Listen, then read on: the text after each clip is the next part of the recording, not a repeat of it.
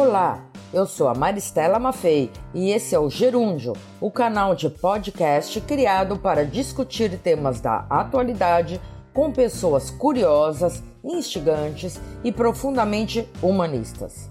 Nesse episódio, eu vou tratar sobre os desafios e angústias que precedem a tomada de grandes decisões pessoais.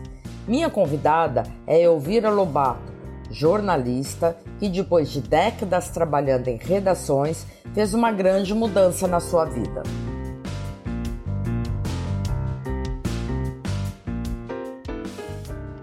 Esse episódio surgiu a partir da live realizada na primeira semana desse ano, no primeiro dia útil, logo no dia 4 de janeiro de 2021. E ela foi transmitida no meu Instagram, Maristela Maffei teve muita repercussão, muitas visualizações. Eu fiquei muito feliz, foi uma surpresa muito boa. Então, depois disso, a gente decidiu colocar aqui para que o alcance fosse ainda maior. O que vocês irão ouvir é uma edição dessa nossa conversa. O nosso tema principal de hoje é abordar os desafios e as angústias que precedem a tomada de grandes decisões pessoais. Aquelas que mudam totalmente a nossa rotina, nossas prioridades e até nosso modo de ser, que vão desde você mudar de país, mudar de emprego, divórcio, mudar de cidade, né, Elvira? Deixar uma atividade diária no trabalho para empreender ou para não empreender, ou para cuidar da casa, cuidar da família, enfim aquelas mudanças que, por mais que tenhamos nos preparado para elas, nos fazem acordar com a sensação de ter perdido o chão e o teto, né? Como se a gente tivesse levado para o tsunami. Bom, para falar sobre isso, eu convidei a Elvira Lobato, uma pessoa complexa, instigante, com grande senso de humor, isso é o melhor de tudo, cuja alma e riqueza de vida habilita a falar com grande propriedade sobre o assunto. Durante a conversa, também eu vou contar um pouco sobre as mudanças significativas da minha própria vida. Eu vou então apresentar, reapresentar o Elvira para quem já conhece, né, como se precisasse, e apresentar ainda para quem não conhece, Elvira, mineira da zona rural de Pitangui, nona filha de uma família de 17 irmãos. E Elvira Lobato construiu uma bem-sucedida carreira no jornalismo. Atuou na imprensa escrita por 39 anos 27 deles na Folha de São Paulo. E com sua curiosidade inesgotável, produziu reportagens memoráveis, como a que revelou o patrimônio dos dirigentes da Igreja Universal do Reino de Deus e ganhou em 2008 o Prêmio Oeste de Jornalismo. Gente, é o Oscar, é a premiação máxima do mundo, o Prêmio Oeste de Jornalismo. Bom, é verdade, data dessa época a publicação de seu primeiro livro, chamado Instinto de Repórter. Agora, olha lá, em 2011, eu que conhecia a Elvira pessoalmente, trabalhei com ela na Folha, tive esse enorme prazer. Assim, para mim foi do nada, né? Assim, não sabia e fui pega totalmente de surpresa, muita gente também. Elvira deixou o jornalismo diário. E um tempo depois, quando eu voltei a saber dela, ela tinha virado estradeira, foi para Amazonas em duas grandes viagens para o Amazonas e publicou o livro Antenas Amazônia. Bom, além disso, ela cofundou, foi uma das fundadoras do projeto Mulheres 50 Mais. Tornou-se colaboradora da revista Piauí e atualmente ela se debruça sobre um segundo livro, batizado de Projetos Brasileirinhos. É um livro contado por crianças de comunidades ribeirinhas para crianças de todo o país. Olha só, na quarentena, Elvira fez o que era preciso fazer, abriu sua máquina de costura, costurou de próprio punho mais de 500 máscaras de tecidos para comunidades da Baixada Fluminense e assumiu uma coluna no Diário da Pandemia, um blog da Companhia das Letras. Eu vira casada com também jornalista, publisher, é, executivo de grandes grupos de mídia, Marcelo Beraba. Tem três filhos maravilhosos e ganhou de presente de Natal de seus filhos uma curiosidade, um conjunto de panos com riscos para bordar dos famosos bordadeiros da família Dumont de Pirapora, Minas Gerais. Elvira, boa noite, muito obrigada por ter aceito o convite. Maristela, eu que tenho que te agradecer pelo convite e pelas palavras mais do que generosas que você me apresentou. Acho que não faço jus a tudo isso. Quando você me propôs a gente conversar sobre momentos de virada da vida, eu fiz aqui um balanço pessoal, e me lembro que eu tive três momentos de grandes viradas na minha vida. em três fases bastante distintas da vida. Uma aos 19 anos, quando eu fugi de casa, em Minas Gerais, e vim para o Rio de Janeiro. Eu tinha acabado de concluir o primeiro ano da faculdade na Universidade Federal de Minas Gerais, o curso de jornalismo, pedi transferência, sem avisar ninguém em casa, Olha vim para o Rio de Janeiro, porque eu, é, meu pai era um homem do interior, que prendia as filhas em casa, a gente era criado completamente preso em casa, uma realidade que ninguém mais acredita que existiu é, numa história tão recente. E eu achava o seguinte: se eu continuar aqui, eu não posso ser jornalista. Me preparei durante um ano para essa, essa coisa, uma aparente loucura. É, fiz curso da geografia, porque achava que jornalista tinha que saber da geografia. É, juntei uma grana, peguei o ônibus e vim para o Rio de Janeiro. Vim ficar com o meu namorado, que tinha vindo para o Rio de Janeiro. A segunda transformação, a segunda guinada na minha vida, foi aos 30 anos, quando eu me separei. Eu tinha uma criança de um ano e meio e outra de cinco. Uau. Eu me separo e três meses depois eu mudo de emprego. Eu trabalhava numa revista é, do mercado de capitais, com muita estabilidade, tranquilidade, revista semanal, e fui para uma roda viva total, que é o Jornal Diário, foi quando a Folha me contratou. E uma, uma mudança radical de vida. É, a terceira mudança radical de vida é essa que você citou.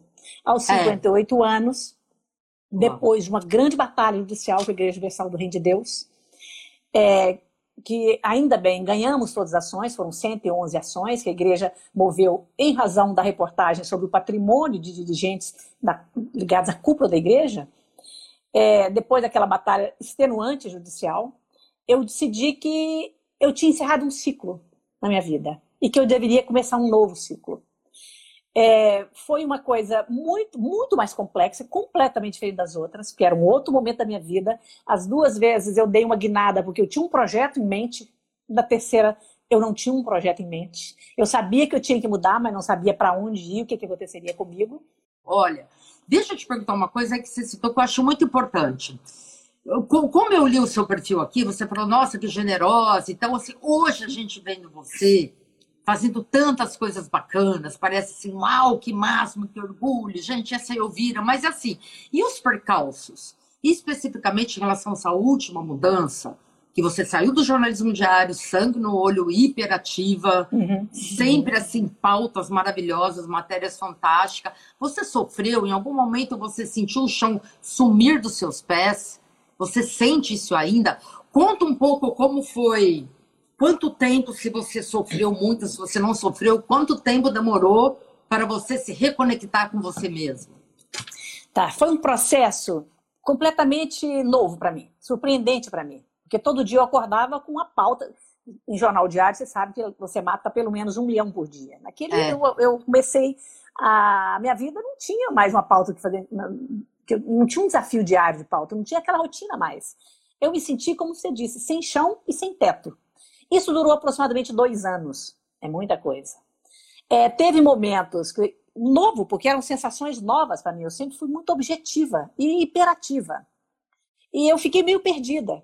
É, inclusive, teve uma, uma, uma, coisa bem assim. É, que mudou um pouco minha, minha, minha vida até hoje. Eu, nos primeiros meses depois que eu, que eu saí do jornalismo diário, eu me dei conta que eu estava bebendo além, da, além do que eu gostaria. Todo dia. Nossa, eu queria ter uma pergunta sobre isso, viu? De uma pessoa do interior, se você adotou algum comportamento que, que enfim, não, não, combinava com você, se você chegou a ter algum vício ou não. Entrou nas nossas histórias. Então, legal, fala um pouco sobre isso. Tá, não foi um vício. Quando eu me dei conta de que todo dia eu tinha um convite para beber e todo dia eu ia para um convite beber, eu falei, epa, não vou chegar é. em lugar nenhum assim. Eu é. tinha que estar tá perdendo um pouco a rédea do meu, do meu, da minha vida ali. Então eu parei de beber. Hoje eu, tô, eu estou há quase oito anos sem beber. Nada. Nem, nem, nem, nem mesmo, nenhum tipo de álcool, nem uma gota de álcool, nem mesmo bombom com, com, com licor não, não, entra mais. Poderia ter voltado a beber depois, mas depois eu perdi a, perdi a vontade de beber. Simplesmente esqueci da, da bebida. Mas foi uma, um momento que eu vi que é muito delicado e um, e um, pouco perigoso. Mas naqueles dois primeiros anos que eu estava sem, sem um projeto fixo, definido, na minha área, na minha zona de conforto, que é jornalismo, eu também experimentei coisas maravilhosas. É, desafios completamente novos que eu me lancei. Por exemplo, eu fiz três cursos de fotografia. eu era completamente é, ignorante em matéria de fotografia, embora tivesse a vida inteira trabalhado ao lado de fotógrafos. E foi uma descoberta maravilhosa. Eu costumo dizer que eu fui alfabetizada numa nova linguagem, a linguagem Olha da só, luz e da é sombra. Que foi, é. foi uma coisa magnífica. E como eu tenho alma de repórter, assim que eu, que eu consegui dominar razoavelmente a fotografia, a máquina fotográfica, eu fui para a estrada. Eu fui para a região dos Cocais, no Maranhão, fotografar a vida das quebradeiras de coco. Ia para a mata com elas, fiquei lá uma semana com elas. Fui fotografar os congados em Minas Gerais. Fui fotografar gente da periferia. É, eu me lembro que eu fui para bairros da Baixada Fluminense e eu fotografava as pessoas e dava uma foto para elas. Eu cheguei a ter um projeto, uma foto para aquelas pessoas. Gente que nunca tinha, tinha uma foto de qualidade na mão. Então, hum. isso foi uma fase muito é, Mas isso foi logo quando você deixou o jornalismo diário, Elvira? Sim, foi, sim, assim, Já na sequência você começou foi a na fotografia? Foi na sequência. Porque assim, eu tenho a impressão, é, você se sentia, eu conheço muita gente que, que, passa por isso, e eu também, também, depois a gente vai falar um pouco, também estou passando por isso, mas se você não se sentia assim, as pessoas vão te perguntando, e agora? O que você vai fazer? Como se fosse obrigada do dia para a noite a tirar da cartola uma coisa fantástica, e continuar sendo uma pessoa maravilhosa, fantástica, produtiva economicamente, e muita gente opta por cuidar da casa, por, por, é. por cuidar dos filhos, por, por ter uma vida que nunca teve, por viajar, por ir para praia ou entendeu? Assim, você sentiu essa pressão? As pessoas te perguntaram: "Ah, você deixou a folha agora? O que você vai fazer?" Você sentiu é. essa pressão? Como foi lidar eu... com essa pressão e com a expectativa das outras pessoas? Você se sentia assim, tendo que fazer algo para cumprir a expectativa das pessoas, de que você, como uma pessoa fantástica, maravilhosa, superativa, ia vir com uma coisa mais fantástica ainda? Olha, eu senti assim, eu me lembro de um dia especificamente que um, um jornalista me liga e pergunta, e Elvira, onde é que você está? Eu falei, eu estou em casa. Falei, não, você não está entendendo. onde você está? E eu falei, eu estou é. em casa. Ele perguntou pela terceira vez, eu falei, caramba, ele está perguntando onde eu estou trabalhando. E como eu não estava trabalhando no emprego, eu falei, então eu, se eu, eu não estou trabalhando, eu não estou em lugar nenhum. E para mim, isso é o sinônimo da morte. A morte é você não estar em lugar nenhum, você está ausente de tudo. Naquele momento, eu falei, caramba, as pessoas começam a ver onde é que eu estou, como se só existisse é, esse foco. Eu estou trabalhando e trabalhando onde? É, mas eu estava apesar de ser um período turbulento, eu estava muito serena de que eu queria é, dar uma guinada na minha vida. Eu, eu, não, eu achava que tinha é, completado um ciclo e que eu tinha que buscar uma coisa nova. O que fez você deixar a Folha? A primeira coisa foi a batalha judicial com a Igreja Universal do Reino de Deus. Por quê? Te foi uma reportagem. muito isso, Elvira? Como foi essa experiência? Foi, foi, foi traumatizante. Eu fiz é. uma reportagem que era fruto de uma longa, uma longa é, investigação, de ah. busca de documento, com comprovação, é, e o conhecimento que eu vinha acompanhando a igreja, eu acompanhava a igreja há quase 15 anos. Então, eu fiz uma reportagem toda documentada e fui objeto, alvo de 111 ações, só em locais remotos. Nenhuma ação contestava nenhuma informação da reportagem. É. É, elas diziam que eu tinha é, ofendido a fé daquela pessoa. E não era uma reportagem sobre fé, era uma reportagem sobre patrimônio, reportagem econômica. Então, aquilo mexeu comigo pelo seguinte ponto, Maristela. Ah. Eu sempre achei que a verdade é o escudo protetor do jornalista. Se eu faço ah. matéria correta, eu acreditava, eu estou protegido, eu tenho o meu escudo. Mas aí eu vi que, que não era assim. Não bastava Entendi. aquilo. Porque Entendi. mesmo sendo matéria que não contestavam nada, eles me calaram por muito tempo. E aquilo produziu uma, vamos dizer, uma, uma mudança, não uma mudança, uma, uma reação. Eu me senti como se eu tivesse sofrido um estupro. Como se eu tivesse Entendi. sofrido um assalto. Eu fui assaltada algumas vezes na vida. Assalto a uma armada, quem mora no Rio de Janeiro, com frequência sofre. É, pode estar sujeito a sofrer um assalto. E eu já fui assaltada. Aquelas ações foi uma situação parecida.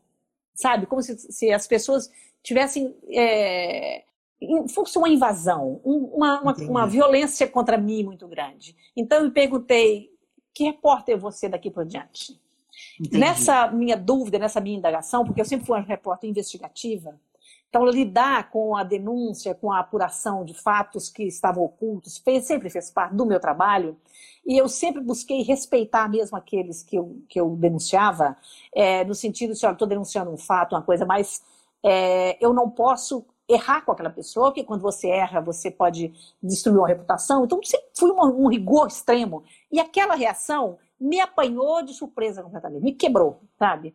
Então, a, é, essa necessidade de parar, de dizer acabou um ciclo, eu preciso encontrar um outro caminho, foi uma consequência dessa guerra que eu achei totalmente injusta, sabe? Eu, eu não sabia desses detalhes todos, eu acho muito legal você estar tá trazendo é, isso aqui. É, foi uma opção sua ter deixado foi. o jornalismo diário, né? Não foi, foi algo compulsório. E muito legal você estar tá falando. Eu só, eu só, vou abrir um parênteses, é, porque é que eu resolvi convidar você para abrir isso, né? E é. foi super legal, porque eu fiz uma viagem de 55 dias durante o auge da pandemia. E aí o Vira me ligou, acho que foi assim, né, o Vira? Foi, começou. Foi. Ah, Maristela, você é completamente louca. Eu não conheço mais ninguém no mundo que tenha feito isso, né? Que tenha viajado durante dois meses no auge da pandemia. E, e aí você falou: olha, eu sou cofundadora do grupo, é, do projeto, né, Mulheres 50 Mais, e a gente quer fazer uma live com você. Eu falei: que legal. Aí você me retornou, dizendo que a live não seria possível nesse momento. Eu falei: não, pega um pouco, então eu vou te convidar. Eu não vou perder essa oportunidade de falar aqui com a Elvira Lobato, né? Então, foi muito também em função dessa viagem, desse momento meu, que a gente resolveu unir as experiências aqui e bater esse papo, né, Elvira? Foi. Eu, eu pensei assim, eu te conheço há bastante tempo, sei que você é uma, uma empreendedora, uma mulher ousada, uma mulher que não, não, tem, não, não teme as coisas, né? Você tem uma, uma força e uma coragem muito grande, que eu sou testemunha dela. Mas eu pensei, será que a minha amiga resolveu enfrentar o perigo de frente? Ela resolveu pular no abismo? Porque no meio de uma, da segunda onda da, da, da pandemia, ela vai e faz uma viagem por três continentes de 60 dias. O que aconteceu com ela? E depois eu percebi, eu acompanhei a sua, é, o seu podcast, que você falava dessa viagem, e é que eu entendi que você também estava vivendo um momento de uma mudança pessoal muito grande. E aí eu te pergunto, Maristela, eu te devolvo a pergunta para você, se você está passando por essa, por um momento transformador da tua vida e como é que tem sido? Eu vira assim. Eu na minha vida eu sempre fui gestora de riscos, né? Eu abri a minha empresa, a máquina da notícia, eu saí da Folha, né? E foi minha primeira grande mudança, né? Quando eu abri a máquina, você acompanhou muito essa trajetória, principalmente no início e acabei me especializando em gerenciar riscos né, em situações de crise. Né? E quando eu decidi fazer essa viagem, então vou responder somente a, a primeira colocação, se é se atirar no abismo ou não. Eu, eu me senti como se estivesse abrindo uma nova empresa, né? fazendo gestão de riscos para mim mesma. Então, essa experiência na vida corporativa me ajudou muito. Eu narrei isso muito bem, você citou o podcast. E nesse primeiro episódio eu narro passo a passo como eu fiz esse plano de gestão, né? É, eu tenho muita fé na ciência, no OMS, eu não sou negacionista, isso realmente me ajudou muito a fazer essa viagem com um mínimo de segurança, né? Mas você tem toda a razão na sua colocação, porque quando eu saí do Brasil e o momento que eu voltei dois meses depois, o número de mortes, infelizmente, havia quadruplicado, né, nos países por onde eu passei, né, é, então foi realmente, aí eu viajei realmente aí no, no auge da, da pandemia, né. A segunda parte da sua pergunta, por que, que eu fiz essa viagem? Para mim foi muito assim. Eu tive dois momentos importantes, né? O primeiro foi quando eu também deixei a redação da Folha, né? O que nos une, né? E para abrir para empreender, né? Eu era repórter de economia, de, e muitos empresários falavam: Nossa, você tem muita visão estratégica, estratégica, por que você não abre seu negócio? E sentia identificado naquilo e abriu meu negócio com uma mão na frente outra atrás, né? É, sem nenhuma estabilidade econômica, que é uma coisa que depois eu vou pedir para você falar, né? Para fazer grandes mudanças, o quanto é importante você ser ter estabilidade econômica ou não, mas na época aconteceu que eu tirei, retirei, burra que sou, meu fundo de garantia inteiro do Caixa do Bradesco, a Folha fez um acordo comigo, e eu retirei meu fundo de garantia e saí, pá, na hora fui assaltada, passou uma criança correndo, pegou o meu, andei com saquinho, saco de dinheiro na Vila Paulista, né? né? Fui assaltada, roubaram o meu carro um dia depois, né? E meu marido uma semana depois ficou desempregado. Então, assim, eu comecei um novo negócio nesse cenário, né? E foi aqueles momentos da vida assim, falei, bom, agora eu que continuar, vou fazer o quê? Né?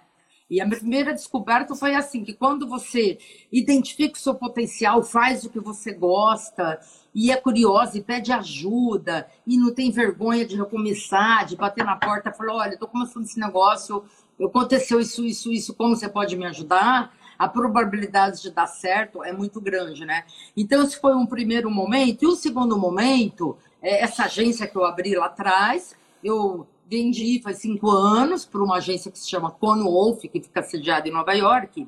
E o ano passado, é, na primeira semana de outubro, eu acabei de fazer a transferência das minhas ações para eles. Então, selou um capítulo da minha vida, né? Imagina, aquela agência que eu abri com carinho, que tinha 300 funcionários, é, escritório em três estados, atuação internacional super, hiper premiada e tal é como você deixar ali, né, um bebê, e eu me preparei muito, muito, muito para esse momento, depois até eu posso falar mais tarde é, o que, que me pegou de surpresa, por que, que eu não me preparei, mas enfim, eu me preparei 90% para esse momento, mas quando eu transferi as minhas ações e fiquei 100% fora da empresa, eu achei que eu tinha que fazer uma coisa que eu não fiz da primeira vez, eu tinha que ritualizar esse momento. Né? Quando eu saí da Folha, eu não ritualizei esse momento, as coisas foram acontecendo, acontecendo, fui ficando acumulada, criança pequena, e foi, foi, foi. E eu achei muito importante agora eu parar e olhar um pouco de fora, né? A minha trajetória, meu legado, a minha vida, né? Como que eu posso continuar sendo útil para a sociedade, né? Como eu posso continuar me inserindo em coisas que eu acredito e, ao mesmo tempo, fazer coisas que eu nunca tive tempo de fazer, né? Cuidar da casa, que é uma delícia, é uma delas. Eu sempre cuidei da casa, mas, enfim, gostaria de fazer isso com outro olhar agora, né? E resolvi viajar, então me bateu uma urgência muito grande. Eu tinha que, de qualquer modo, ir para Nova York. Eu, eu, tinha vindo de lá quando chegou a pandemia, não consegui voltar. Tinha vários assuntos em abertos lá, né, da época que eu fiz a transferência das ações da minha empresa. E resolvi, então, ir primeiro para a Turquia, porque eu não conhecia nenhum país do Oriente Médio. Né? Então, eu falei, vou para a Turquia. Então, fiquei duas semanas na Turquia.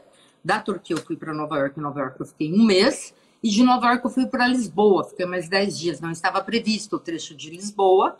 Eu fui para uma contingência familiar, né? E de Lisboa voltei para São Paulo, né? Então, isso tudo está explicado aí nesse podcast.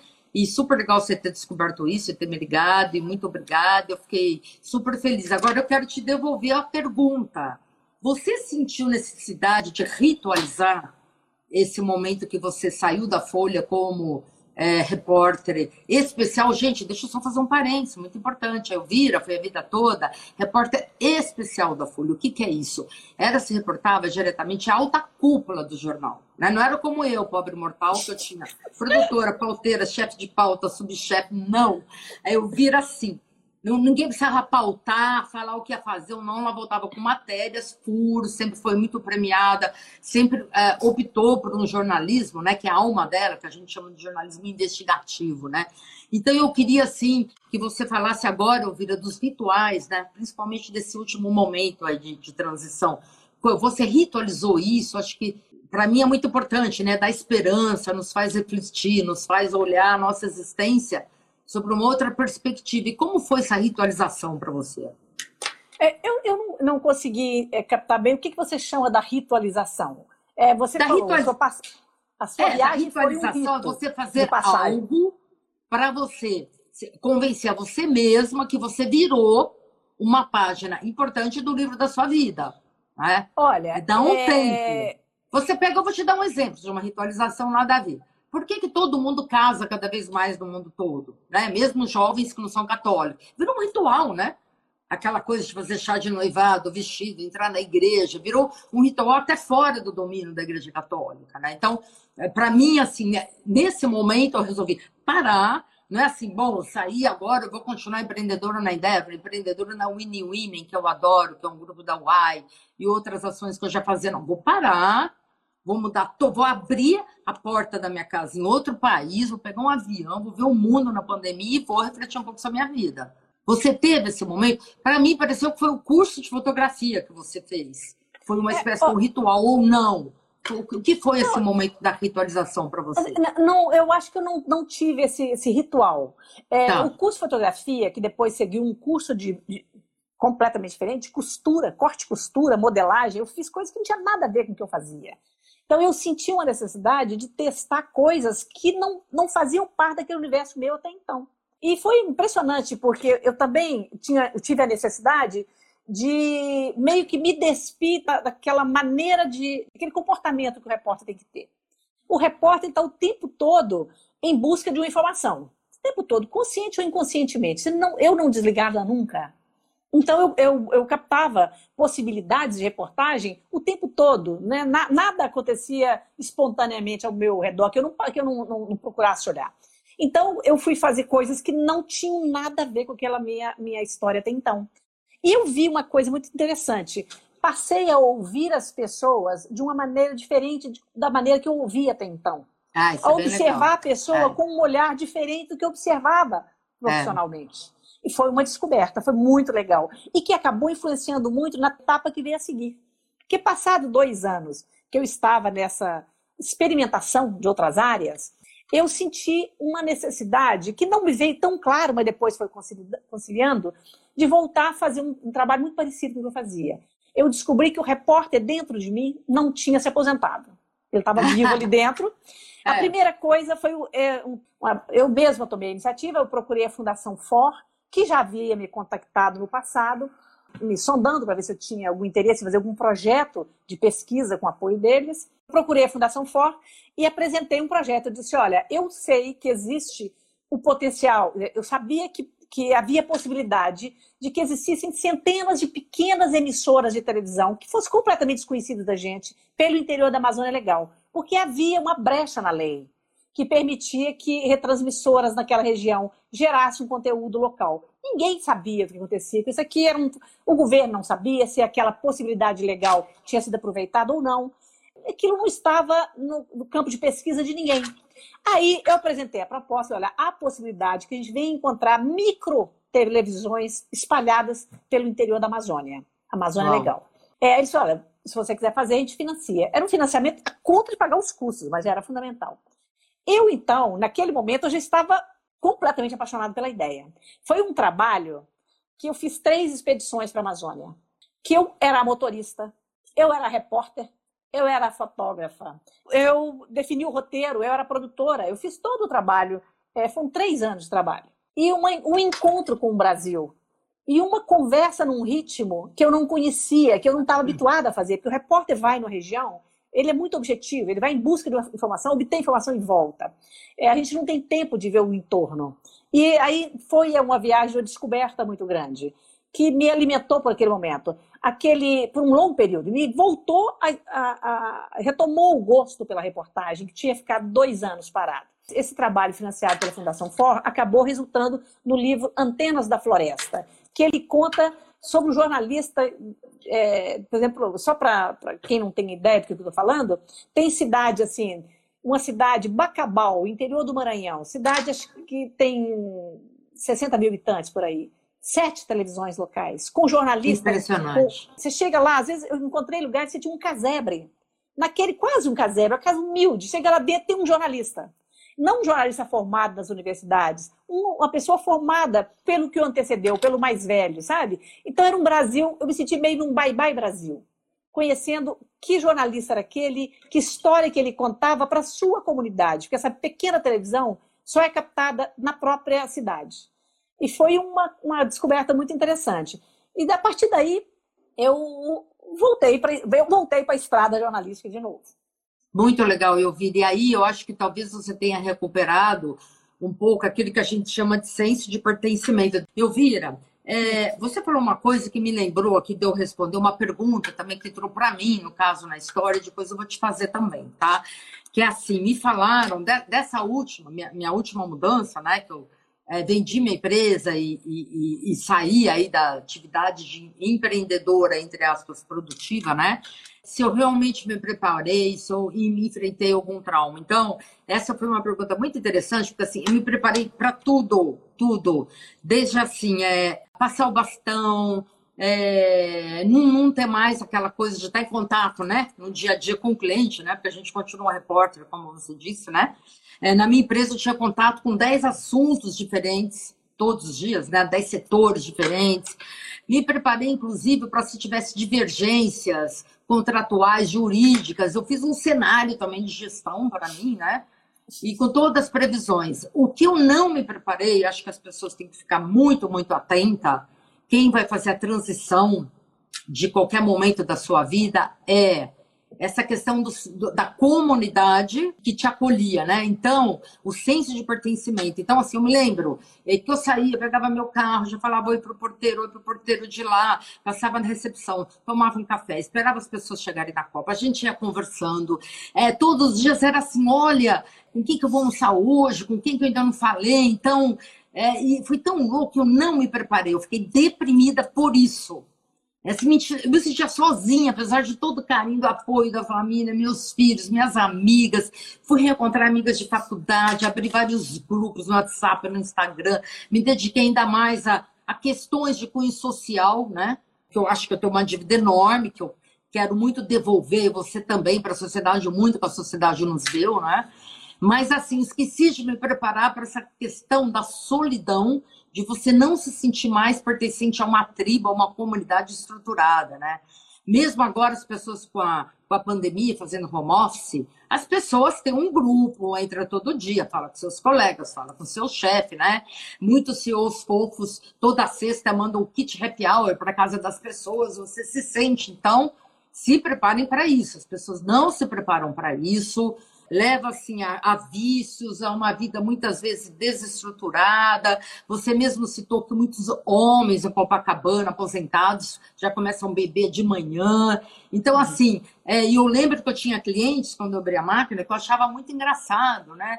Que falava assim, não, o meu pai saiu da empresa, passou o bastão para mim, mas a gente manteve a sala dele, ele vai todos os dias, ele bebe café, ele fala com as pessoas e vai embora, assina lá uns papéis e vai embora, né? Falei, nossa, como isso faz falta, né? Pelo menos na passagem. Você sentiu falta desse sentimento de comunidade? Como ficou essa questão do senso de pertencimento para você? Olha, eu senti assim, é, como se eu fizesse parte de um time por longa data, aquele era o meu time, e de repente eu saio do jogo e vejo meu time em campo, continuar em campo. Eu é. me sinto excluído. Embora tenha sido uma decisão minha, foi um acordo muito legal com a Folha, eu me senti fora de campo. Então, Entendi. mas foi uma decisão minha. Mas, eu, mas não, há, não há coerência nisso. Não há coerência entre o seu racional e o, e o seu emocional nesse momento. É, é, importante entender o seguinte, que isso passa. Que você é. logo reencontra o seu trilho. Você logo reencontra uma, um apaziguamento. Isso aconteceu. Por, por isso eu fui em busca da fotografia. Por isso eu fui buscar outras comunidades. Porque tem coisas maravilhosas, que é o fato, por exemplo, que você começa a fazer amigos em áreas que você não fazia até então, pessoas completamente diferentes da sua tribo.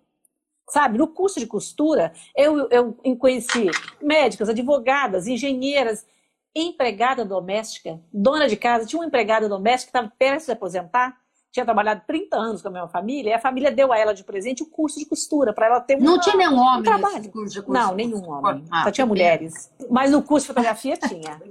No curso de fotografia tinha. Também, é também uma, né? Isso é muito legal. Você começa a abrir, abrir os seus horizontes também para isso, sabe? É, é, é verdade. Como, eu nado com frequência, é era um, havia um outro grupo também, de outros interesses. Então, é, é, eu saí muito daquele, daquele universo nosso, que é 24 horas por dia da notícia, e pude buscar outras áreas de interesse. Isso também é tranquilizador a longo prazo, sabe? Eu acho que eu consegui uma serenidade e um meio termo.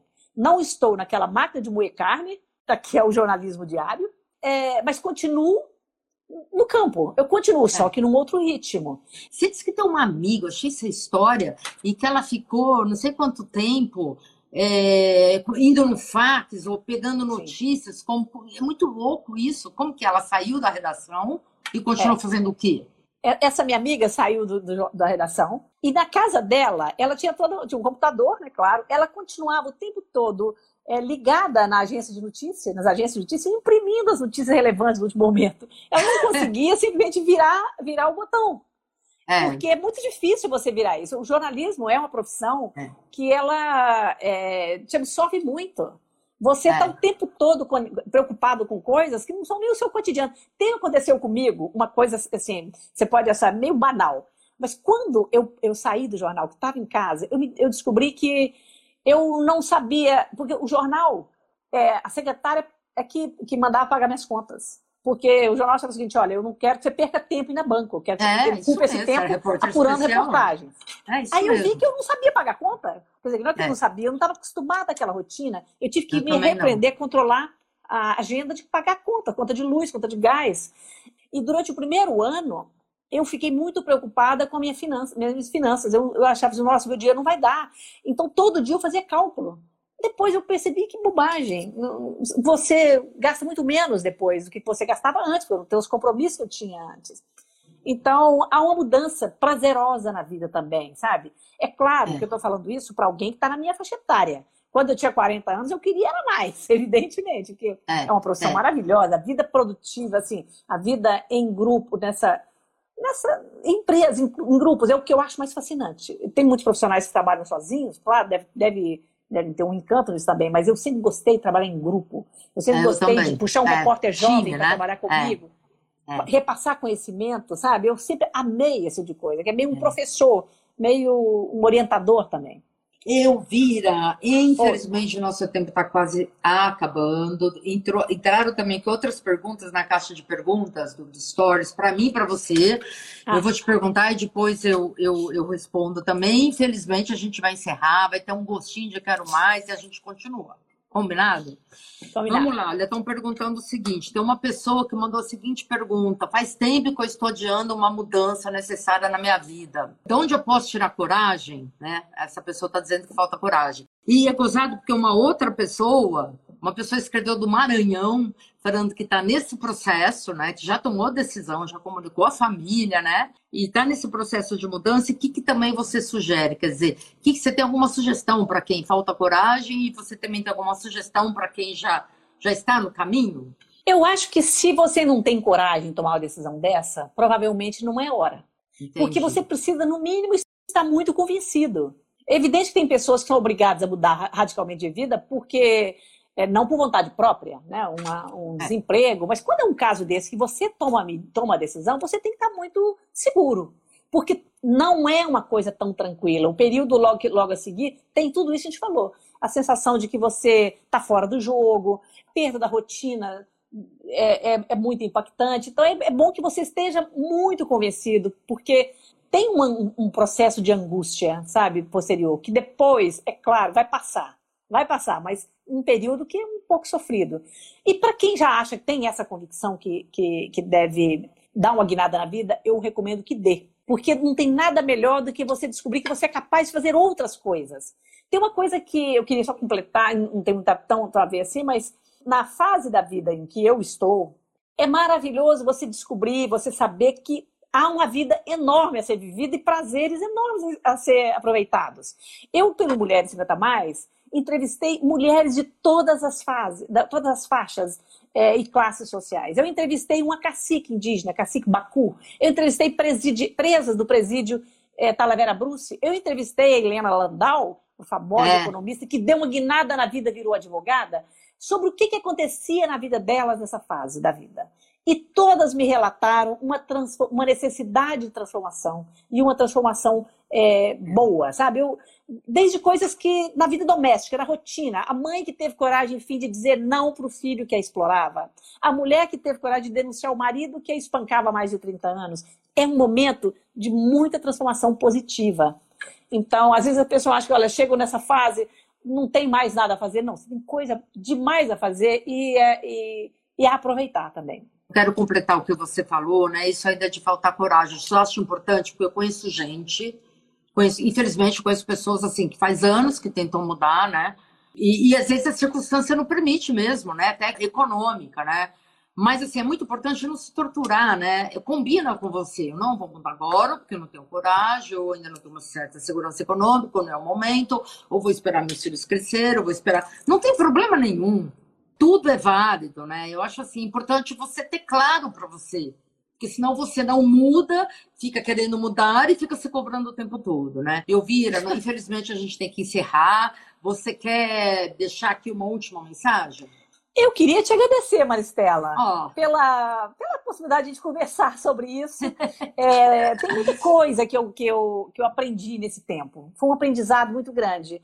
E, e foi bom falar um pouco, um pouco. Eu, eu, sou um pouco acelerada, espero que não tenha ficado acelerado demais. Não, ficou mesmo. Sempre é, foi um papo muito gostoso. Queria te agradecer e desejar para você um 2021 para todo mundo, né? Muito melhor que o 2020, no mínimo. Um enorme beijo, Elvira. Muito obrigada. Um forte beijo para todos e até a próxima.